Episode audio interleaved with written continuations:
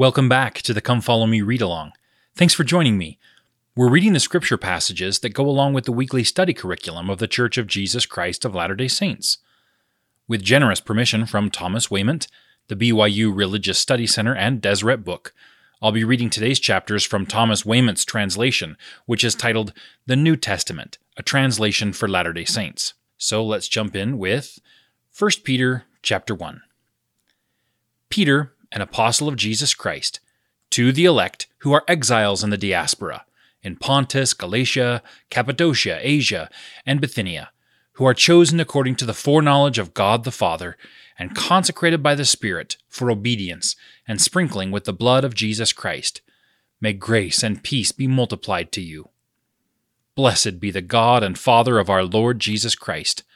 According to his great mercy, he gave us new birth in a living hope through the resurrection of Jesus Christ from the dead, into an inheritance that is imperishable, undefiled, and unfading, reserved in heaven for you, who by God's power are guarded through faith for a salvation that is prepared and to be revealed in the last time.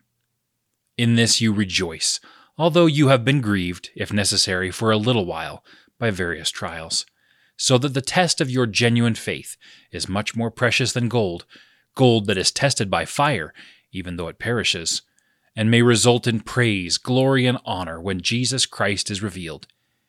You have not seen him, but you love him. Although you do not see him now, you believe and rejoice with a joy that is indescribable and glorious, a result of obtaining the outcome of your faith, the salvation of your souls.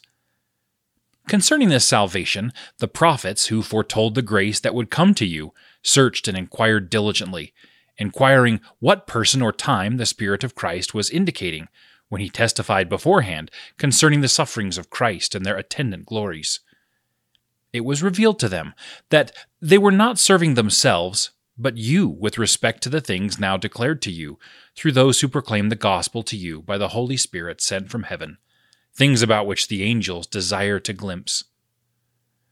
Therefore prepare your minds for action, and being sober in mind, place your hope completely upon the grace that will be brought to you with the revelation of Jesus Christ.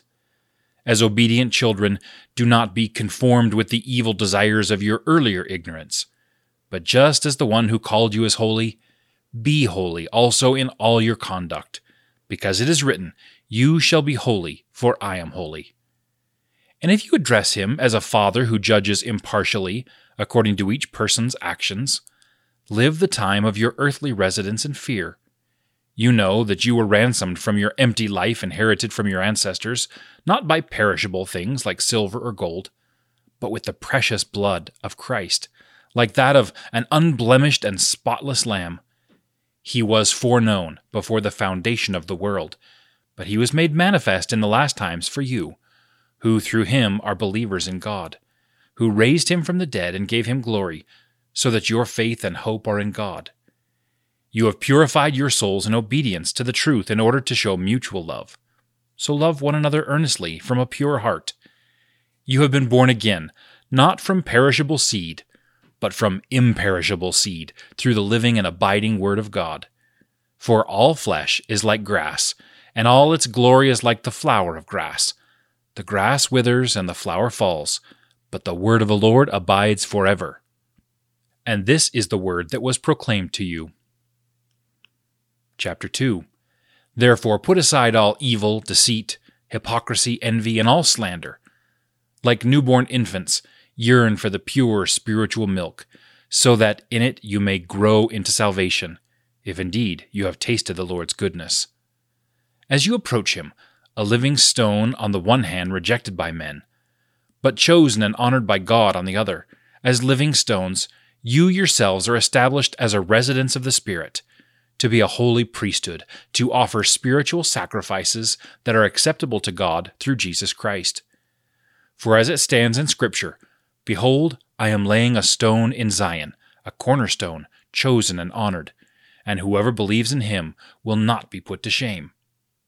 Therefore, he is precious to those who believe. But for those who do not believe, the stone that the builders rejected has become the cornerstone, and a stone of stumbling and a rock of offense. they stumble because they refuse to believe the word, as they were destined to do. But you are a chosen race, a royal priesthood, a holy nation, a people acquired so that you declare the virtues of the one who called you from darkness to his amazing light. Once you were not a people, but now you are God's people. And once you were shown no mercy, but now you have received mercy. Beloved, I encourage you as foreigners and exiles to stay away from fleshly desires that are at war with the soul, and maintain your good conduct among the Gentiles, so that when they speak against you as evildoers, they will look upon your good works and give glory to God in the day of visitation. Be subject to every human institution for the Lord's sake, whether to the king as supreme, or to governors as those who are sent to punish evildoers, and to praise those who do good, because this is the will of God, that by doing good you may put the misunderstanding of foolish people to silence. Be like those who are free, not using your freedom for evil, but be like God's servants. Honor all people, love the family of God, fear God, honor the king. Household servants, be subject to your masters with complete respect, not only to the good and gentle, but also to the unfair. For this pleases God, if a person endures grief while suffering unjustly, as a consequence of conscience toward God. For what credit is it if, when you sin and are beaten as a result, you endure? But if when you do good and suffer for it, you endure, this is pleasing before God. For this you have been called, because Christ also suffered for you, leaving an example for you, so that you might follow in his steps. He committed no sin, nor was deceit found in his mouth. He was abused, but did not respond with reviling. When he suffered, he did not threaten, but he gave himself to the one who judges righteously. He himself bore our sins in his body on the tree, so that we may cease to sin and live in righteousness. By his wounds you have been healed. For you were wandering like sheep, but now you have turned back to the shepherd and guardian of your souls. Chapter three. Likewise, women, be subject to your own husbands, so that even if some do not obey the word, they will be won over without a word by the conduct of their spouses, when they see your respectful and holy conduct. Do not let your adornment be external, braiding of hair, wearing gold jewelry, and wearing fine clothing, but let it be the adornment of the inner person, of the heart, the incorruptible beauty of the meek and quiet spirit, which is precious in God's sight. For thus the holy women who long ago hoped in God used to adorn themselves by being subject to their own husbands, as Sarah obeyed Abraham by calling him Lord. And you are her children when you do what is good, and do not fear anything threatening. Likewise, men, live together in understanding with the weaker vessel, showing honor to your spouse as fellow heirs of the grace of life, so that your prayers will not be hindered. Finally, all of you have unity in thought, sympathy, brotherly love, kind hearts, and humility. Do not return evil for evil, or reviling for reviling, but rather bless, because you were called to inherit a blessing. For whoever desires to love life and see good days, let him keep his tongue from evil and his lips from speaking deceit. Let him turn away from evil and do good. Let him seek peace and pursue it, because the eyes of the Lord are upon the righteous, and his ears are open to their prayer, but the face of the Lord is against those who do evil. For who will harm you if you seek what is good? But if you were to suffer for the sake of righteousness, you are blessed. Do not be afraid of them or be shaken, but hold Christ as holy in your hearts, always being prepared to offer a defense to anyone who asks you for a reason for the hope that is in you. But do so with meekness and fear, maintaining a good conscience, so that those who speak against your behavior in Christ may be put to shame when they slander you. For it is better to suffer for doing good, if it is God's will, than for doing evil, because Christ also suffered for sins once for all, the just for the unjust, in order to bring you to God, by being put to death in the flesh and being made alive in the Spirit, in which he entered and preached to the spirits in prison, when they were formerly disobedient, when God waited patiently in the days of Noah as the ark was being prepared, in which a few, specifically eight persons, were carried safely through water. This is a type of baptism that now saves you, not washing away physical dirt, but as an appeal to God for a clear conscience through the resurrection of Jesus Christ, who entered into heaven and is on the right hand of God with angels, authorities, and powers subject to him. Chapter four. Therefore, because Christ suffered in the flesh, arm yourselves also with the same mind, for the one who suffered in the flesh has ceased from sin, in order that you may spend the remainder of your time in the flesh no longer according to human desires, but according to the will of God. For the time that has passed was enough to accomplish the desire of the Gentiles, living in unbridled lust, passions, drunkenness, revelry, carousing, and lawless idolatries. They are surprised that you do not join together with them in the same outpouring of wickedness, and they slander you. They will give an account to the one prepared to judge the living and the dead. For this is the reason the gospel was preached also to those who are dead, so that they may be judged in the flesh by human standards, and they may live according to God's standards. For the end of all things is near. Therefore, be self-controlled and circumspect in your prayers. Above all things, continue loving one another, because love hides a multitude of sins. Show hospitality to one another without complaining. Just as each person has received a gift, serve one another as good stewards of God's very grace. Whoever speaks, let it be the words of God. Whoever serves, let it be done with the strength that God provides, so that in everything God will be glorified through Jesus Christ, who is the glory and power forever and ever. Amen. Dear friends, do not be surprised as though some strange thing were happening to you when the fiery trial that comes upon you to test you. But rejoice, inasmuch as you share in the sufferings of Christ, so that in the revelation of his glory you may rejoice and be glad. If you are reproached for the name of Christ, you are blessed, because the Spirit of glory, who is the Spirit of God, rests upon you. But let no one among you suffer as a murderer, thief, evildoer, or troublemaker. If anyone suffers as a Christian, let that person not be ashamed, but let that person glorify God in that name. Because it is the time for the judgment to begin with the household of God, and if it begins with us, what will be the end of those who do not obey the gospel of God? And if the righteous are barely saved, what will become of the ungodly and sinners?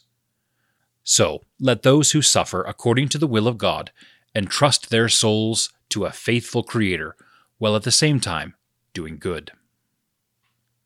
Chapter five. I encourage the elders among you, as a fellow elder and a witness of the suffering of Christ, and as one who shares in the glory that will be revealed. Shepherd the flock of God that is among you, watching over not by compulsion, but willingly, as God would have it, not for shameful profit, but eagerly. Do not lord over those in your charge, but be examples to the flock. And when the chief shepherd appears, you will receive the unfading crown of glory. Likewise, you who are younger, be subject to the elders. Clothe yourselves, all of you, with humility toward one another, for God opposes the proud, but gives grace to the humble. Therefore humble yourselves beneath the powerful hand of God, so that he may exalt you in the proper time, by throwing on him all your burdens, because he cares about you. Be sober-minded, be watchful. Your enemy the devil prowls like a roaring lion, seeking for someone to consume. Stand against him, strong in the faith, knowing that your brothers and sisters throughout the world are experiencing similar suffering. And the God of all grace, who has called you to his eternal glory in Christ, after you have suffered a little while, will restore, confirm, strengthen, and establish you. To him is the power forever. Amen. I have written briefly to you through Silvanus, whom I consider a faithful brother, encouraging and testifying that this is the true grace of God. Stand firm in it. The church in Babylon, who is also chosen, greets you, as does Mark, my son. Greet one another with a kiss of love. Peace to all of you who are in Christ. And that's the end of First Peter. Now we'll switch to Second Peter, chapter one. Simon Peter, a servant and apostle of Jesus Christ, to those who obtained faith equal to ours, through righteousness in our God and Savior Jesus Christ. May grace and peace be increased in you through the knowledge of God and of Jesus our Lord. His divine power has given us all things necessary for life and godliness through the knowledge of him who called us by his own glory and goodness, by which he has given us his great and precious promises, so that through them you may become participants in the divine nature, after having escaped from the corruption in the world generated by lust. For this reason, make every effort to supplement your faith with goodness, and goodness with knowledge, and knowledge with self-control, and self-control with perseverance, and perseverance with godliness, and godliness with brotherly kindness, and brotherly kindness with love. For if these attributes are yours, and are increasing in you, they will keep you from being ineffective and unfruitful in the knowledge of our Lord Jesus Christ. Whoever lacks these things is nearsighted or even blind, having forgotten about the cleansing of past sins. Therefore, brothers and sisters, be more diligent to confirm your calling and election. For if you do this, you will never stumble. For in this way, an entryway into the eternal kingdom of our Lord and Savior Jesus Christ will be richly provided for you. Therefore, I intend to remind you always of these attributes, even though you know them and are established in the truth that you have now. I think it right, while I am in this mortal body, to awaken the memory in you, because I know that the laying down of my body will come soon, as our Lord Jesus Christ has made it clear to me. And I will make every effort, so that after my death you may be able to remember these things. For we did not follow wisely developed myths, when we made known to you the power and coming of our Lord Jesus Christ, but we were eyewitnesses of his majesty. For he received honor and glory from God the Father, when the voice came to him in sublime glory, "This is my beloved Son, in whom I am well pleased." We ourselves heard this voice from heaven, when we were with him on the holy mountain.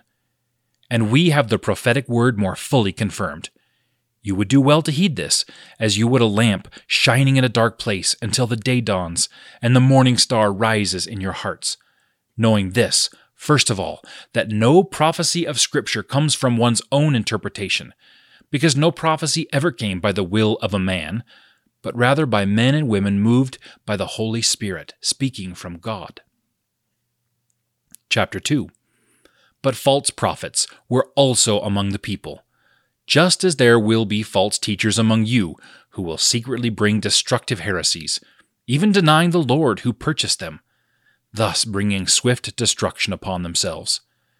Many will follow them in their debauched lifestyles, and because of them the way of truth will be slandered, and in their greed they will take advantage of you with deceptive words.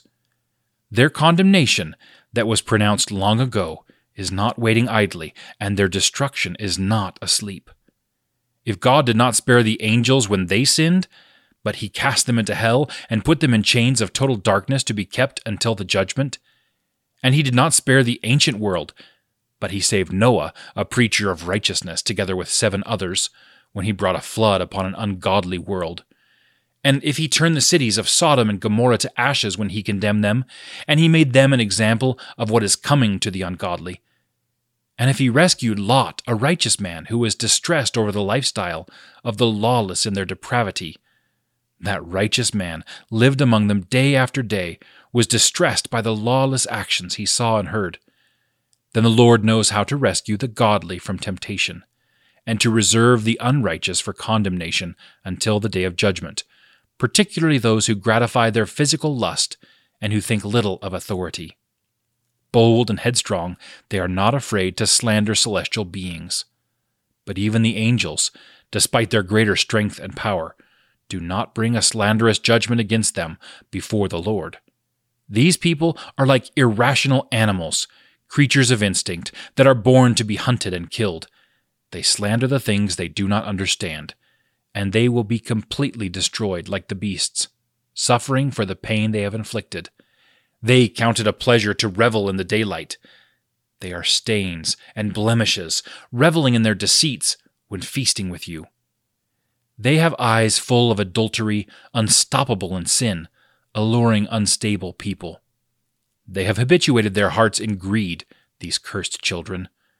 They have abandoned the straight way, and gone astray through the way of Balaam, son of Bosor, who loved the wages of unrighteousness, and was chastised for his own sin when a speechless donkey spoke with a human voice and curtailed the prophet's madness. These false teachers are springs without water, mists driven by a storm, for whom the most profound darkness has been reserved. By making eloquent and empty claims, through desires of the flesh, they entice people who have just escaped from those who live in error. They promise them freedom, but they are enslaved to corruption. Whatever overpowers a person, to that a person is enslaved. For if after they have fled the defilement of the world, through the knowledge of our Lord and Savior Jesus Christ, they are again entangled and are overcome, then their last stage is worse for them than the first. For it would have been better for them to have never known the way of righteousness, than after knowing it, to turn away from the sacred commandment given to them. It happened to them according to the true proverb, a dog returns to its own vomit, and a washed sow will wallow in the mud. Second Peter chapter three. Beloved, this is now the second letter that I am writing to you.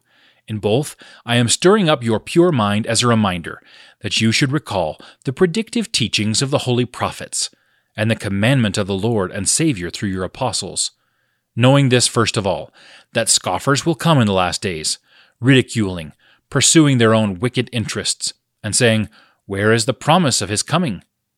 Since our ancestors died, all things continue as they were from the beginning of creation." For they willingly overlook this fact, that the heavens existed a long time ago, and the earth was formed by the word of God out of water, and by means of water. The world existing at that time was destroyed because of these things when it was flooded with water. But now the heavens and the earth, by the same word, have been reserved for fire, being preserved for the day of judgment and for the destruction of the ungodly. Now, beloved, do not let this escape your notice, that one day is like a thousand years with the Lord, and a thousand years are like a single day. The Lord does not delay his promise, as some count slowness, but he is patient with you, because he does not want any to perish, but rather that all should come to repentance. But the day of the Lord will come as a thief, and when it comes, the heavens will pass away with a rushing sound, and the elements will melt with burning heat, and the earth and every action done on it will be made manifest. Since all these things are to dissolve in this way, what type of people must we be, living our lives in holiness and godliness, waiting for and yearning for the coming of the day of God? Because of this, the heavens will be burned up and dissolved, and the elements will melt as they are burned up. We are waiting, according to his promise, for new heavens and a new earth on which righteousness resides. Therefore, beloved, because you are waiting for these things, be diligent to be found spotless and without blemish, and at peace in his presence. And consider the patience of our Lord as an opportunity for salvation, just as our beloved brother Paul wrote to you according to the wisdom given to him, as he wrote in all his letters when he speaks of these things. There are some difficult things to understand in them, which our ignorant and unstable distort to their own destruction. There are some difficult things to understand in them, which the ignorant and unstable distort to their own destruction, and they also set aside the other scriptures. Therefore, beloved, knowing beforehand, be watchful that you are not led astray by these lawless people and lose your own firm foundation, but grow in grace and knowledge of our Lord and Savior Jesus Christ. To him is the glory now, and to the day of eternity. Amen. That's the end of Second Peter, and the end of our reading for the week. Thanks for listening. We'll catch you next week.